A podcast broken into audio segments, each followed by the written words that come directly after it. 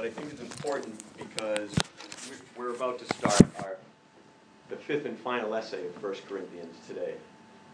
We, we started Corinthians a long time ago, and we're now moving into this last essay, the resurrection. We finished essay number four last week, men and women in worship. And I just wanted this first Sunday, we're, we're gonna be exploring resurrection for a number of weeks. This is a big essay, there's many, many, many homilies that make up this essay, but I just wanted us all together to get a feel for what that sounded like.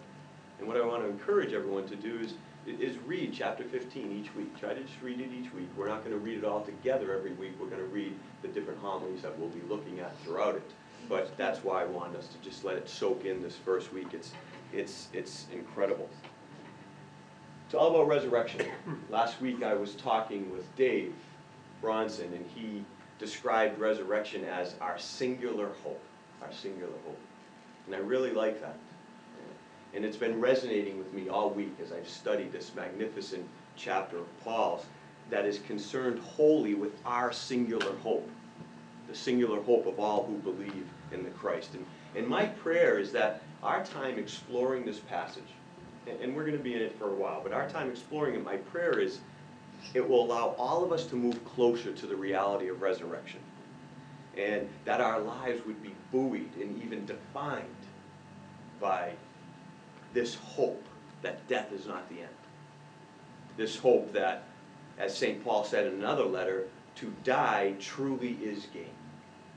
For I think life lived not afraid of death is life capable of authentic human being. It's life capable of a true and tangible imitation of Christ.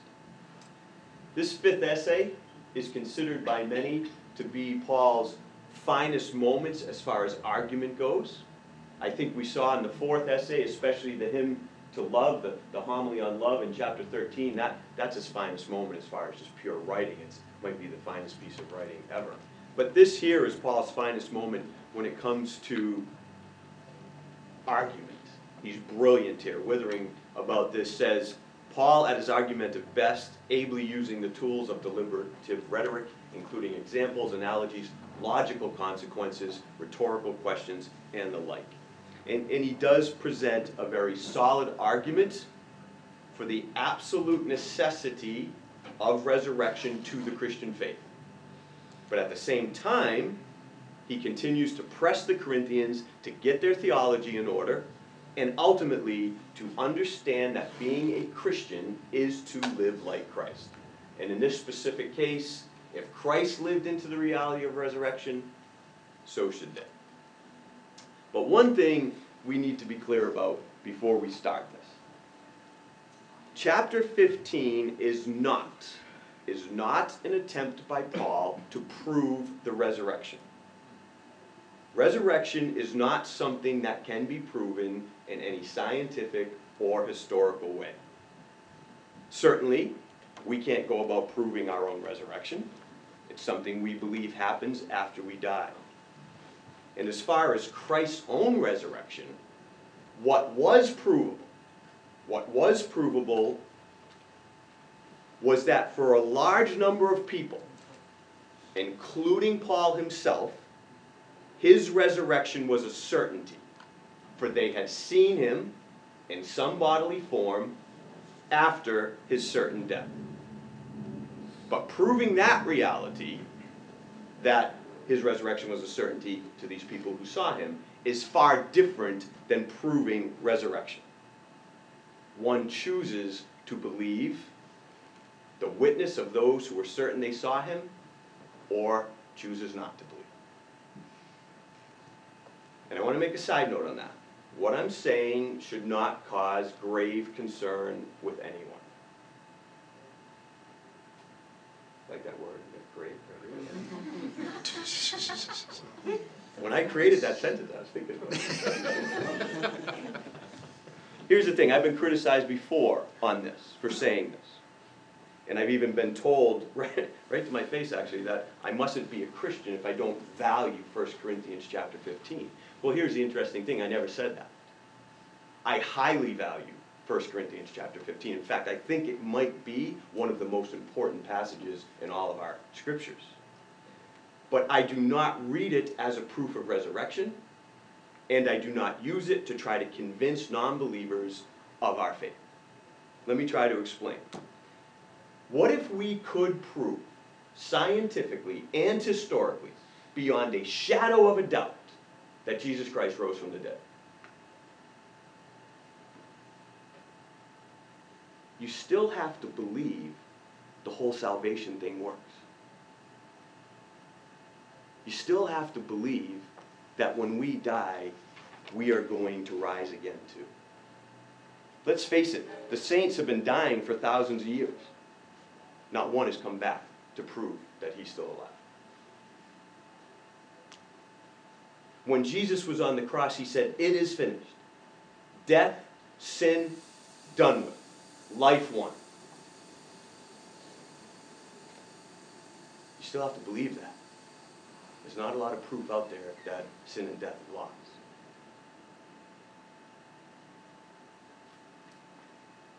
It's okay to let faith be faith.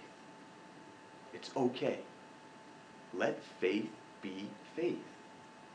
You know it's hard in our world where everything has to be proven. Like who deflated the football? Go there. Yes. But faith is called faith for a reason. It's faith. For Paul, the proof of resurrection is not the issue. Believing in the objective reality of it is the issue. For Paul, resurrection was maybe the most foundational issue of the Christian faith. So much so that he says right here in this argument that if it is not true, if Christ did not rise from the dead, then the whole Christian thing is a joke. Our faith is useless. Our faith is in vain. And we might as well carry on however we want, for what's the point? Morals, ethics, love, even, have no purpose if there is no ultimate meeting with the Creator. If there is no final reconciliation between the human and the divine, if the madness of this world, the chaos, the randomness, and relative transient existence of our earthly reality is the final is the final reality, then who cares what we do or what we believe? Honestly. For even then, the extremes of evil and goodness are relative.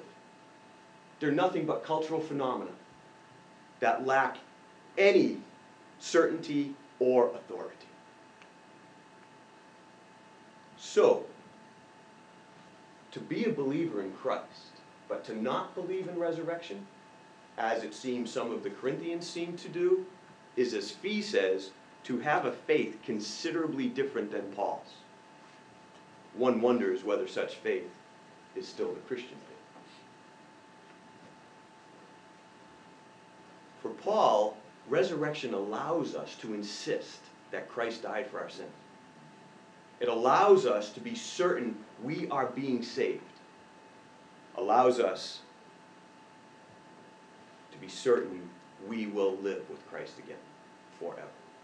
N.T. Wright argues it this way when he states Without the resurrection, there is no reason to suppose that Jesus' crucifixion dealt with sins or with sin. But with the resurrection, the divine victory over sin and hence over death is assured. Is assured. Resurrection is no small thing in the context of the Christian faith. And there may not be anything as important.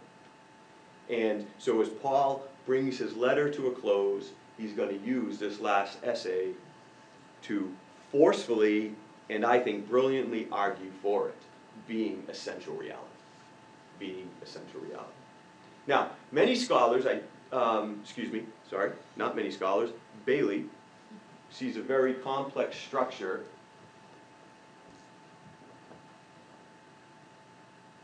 I have a slide in there I don't want. Here it is.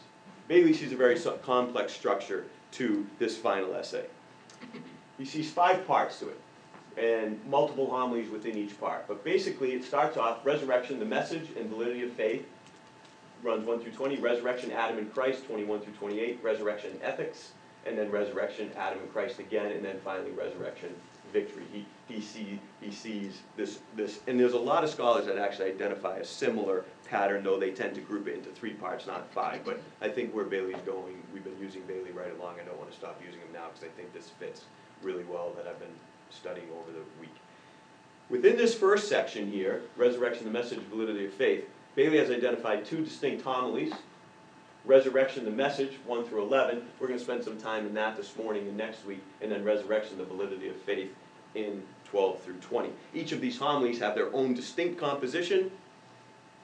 The first one looks like this, and it's absolutely spectacular. We haven't done this in a while, so I was sort of excited to have a chance to talk about how Paul writes again.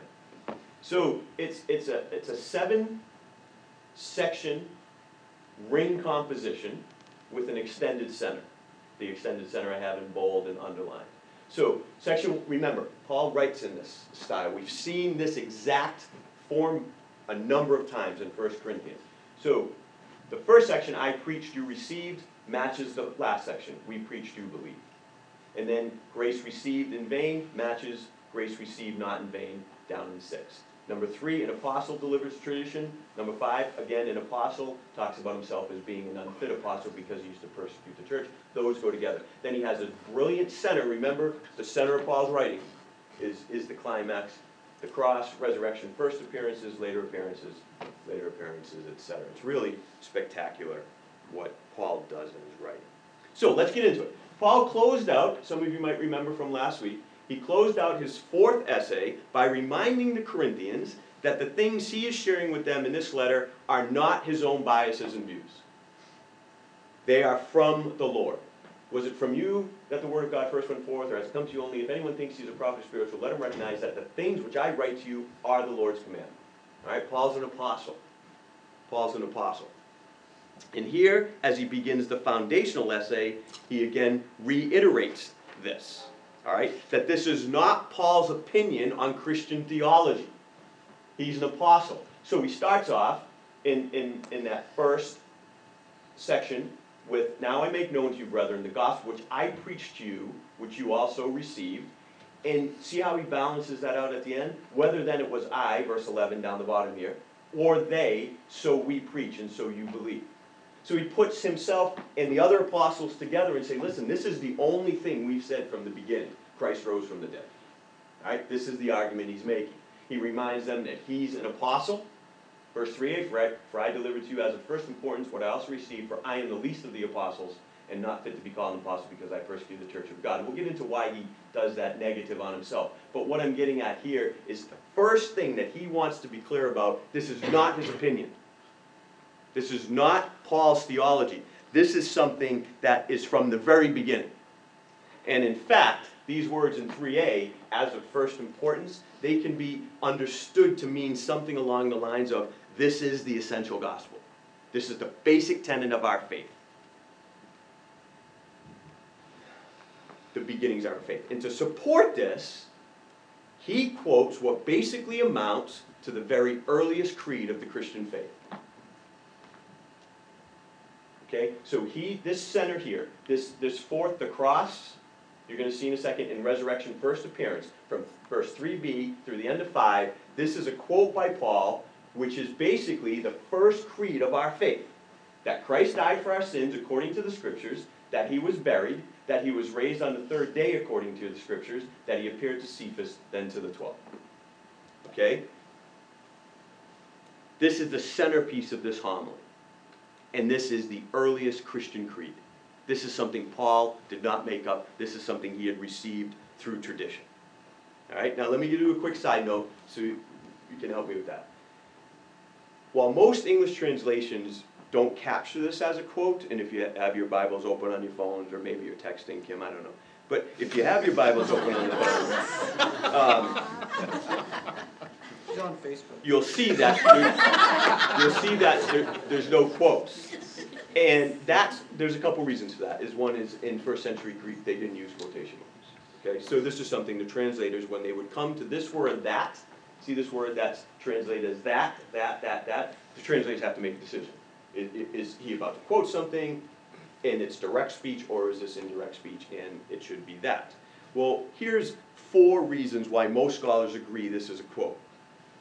Okay, well, I already gave you one, that that can lead to direct speech. And also, look how it's placed so perfectly in front of four different lines that all go together in a very formatted way, suggests it was a quote. Number two, the twelve, then to the twelve, this, this is not something that Paul would say. In all of his writings, he never says the twelve, but that's very common language for the Gospels, okay? Number three, likewise, Paul, whenever he was quoting, would always say, it is written. Paul doesn't say according to the scriptures. That's nowhere in the Pauline library according to the scriptures. Again, that's something that's very consistent with what eventually made it into the Gospels. Okay? And finally, Paul understood sin, that Christ died for our sins. Paul understood sin as a singular. Bailey points out, Paul thought it was a power that holds people in bondage, not a series of individual acts. So again, sins, this would not be Paul's wording. Okay? And this is important. Important. I'm not just doing this as, a, as an academic exercise. This is important for us. Because Bailey points out the use of this tradition tells us that Paul did not create the idea that Christ died for our sins. Instead, he confessed this early creed, which came to him from the Christian tradition. It's important for us to know. Important because we're talking about faith, remember? Faith. It's good to have reasons why we believe, even though at the end of the day it's still a belief. And it's important. E. Ellis helps us understand just how important this is. As an apostle, Paul defines himself as the bearer of the word and works of another, Jesus the Messiah. By that designation, he represents himself not as an innovator, as he is often accused to be, but as one who stands within the context of a tradition. Paul's insertion into a letter of pre formulated traditions composed by his colleagues is instructive in many ways. It reveals the extent to which his mission was a corporate enterprise involving many participants. This is huge. This is big for us who call ourselves Christians. N.T. Wright goes on to say on this this, the early tradition, the creed that Paul quotes, this, is the kind of foundation story with which a community is not at liberty to tamper. It was probably formulated within the first two or three years after Easter itself, since it was already in formulaic form when Paul received it. We are here in touch with the earliest Christian tradition, with something that was being said two decades or more before Paul wrote his letter. And finally, Fee does an excellent job of connecting Paul's use of the tradition here to his insistence that at the beginning of this letter, that the gospel is not wisdom humanly conceived, but the true story of a crucified Messiah who died on behalf of sinners. It's huge for those of us who believe. In short, Christ's death and resurrection, being redemptive, being the gospel, is the very beginnings of our faith. This is not a later idea that someone came up with. This is how the very first Christians understood it. And that is huge. And I, I, know maybe I'm more excited about this than, than most of you, but for me, diving so deeply into Paul has been invaluable. Because one of the strongest critiques of Christianity is that, well, Jesus was just this thing, and then later on, people started telling the story about what he. No. The people who were with him and saw him die and then rose again understood that that's what his death was about. This is enormous to understand. There are entire books written that, you know, Paul was not really a Christian and Paul created this whole thing. No, no. Now, all of those people that saw Jesus rise from the dead, maybe they're wrong, but what I'm getting at is my faith, our faith in a dead and then risen Christ that saves us from our sins is the very earliest understanding of the Christian faith. There was no other understanding of Christ's death from the very beginning. To embrace this truth that Christ died and rose again to save us from sin and the effects of sin is to embrace the very initial understanding of our faith. It is to embrace how Jesus Christ himself understood it. This is my body which is given for you. This cup which is poured out for you.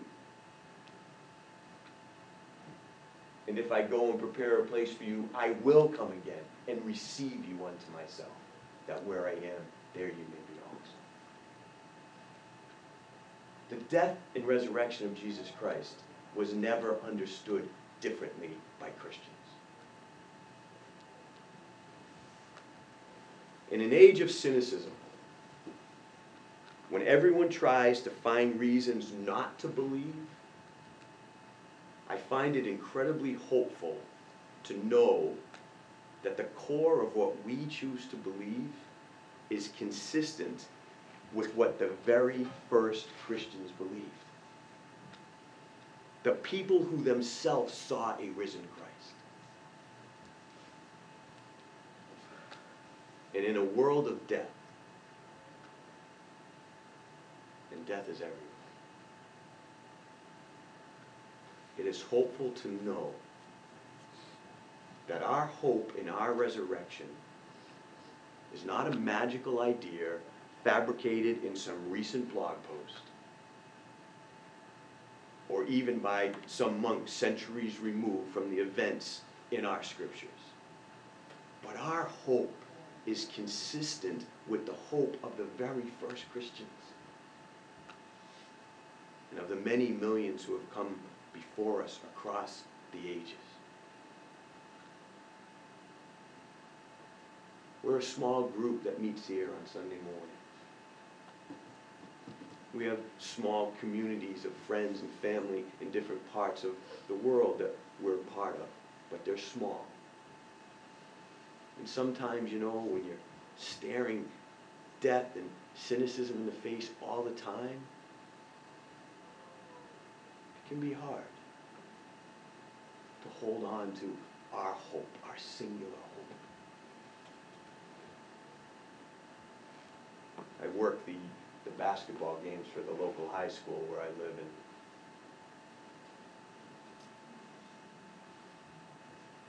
There's a, a girl on the team and her, her dad's almost lost his battle with cancer. And this week's game was, was in honor of his, her, her dad and another girl on the team's mom has, has, has cancer as well. And he was there.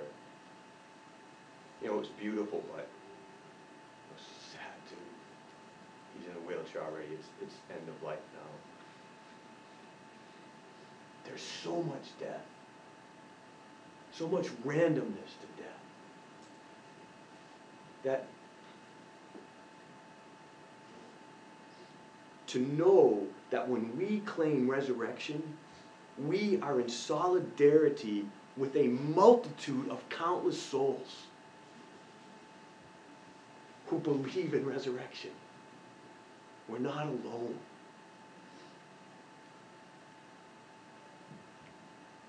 We're in solidarity with the very author and finisher of our faith, the Lord Jesus Christ himself. It's beautiful.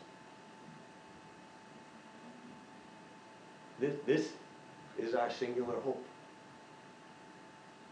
And it's beautiful. There's no other hope in the face of death. None. The privilege of this singular hope is our calling to proclaim the resurrection as those who, with Paul, are absolutely convinced of its reality and significance. Such conviction leads us also to proclaim the gospel itself, the good news that God loves sinners and has made provision through Christ's death and resurrection to overcome our alienation so that we too may know divine forgiveness and have a sure hope for the future. Thanks be to God. Amen.